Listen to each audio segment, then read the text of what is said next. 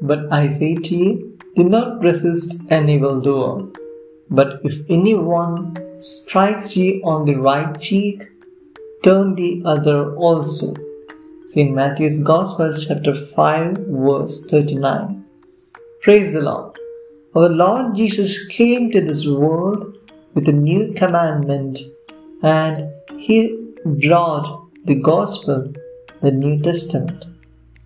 It was really a true testimony by his life, a testimony of what he taught, a testimony of love. To love one another, to give love to the other, and to receive the same in return.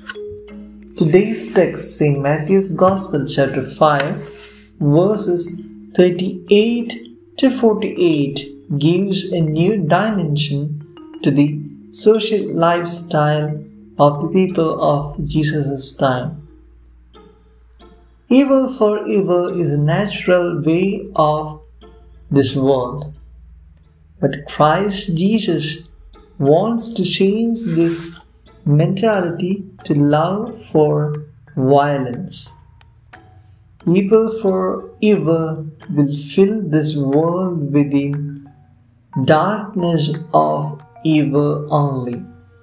But when one give love for evil, the world will change.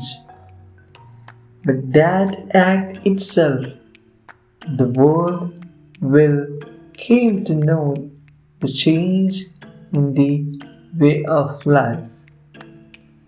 Love can transform this world.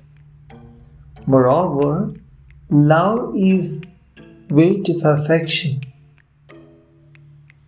For Jesus motivates us to be perfect, therefore, as your heavenly Father is perfect. In Matthew's Gospel, chapter 5, verse 48. Amen.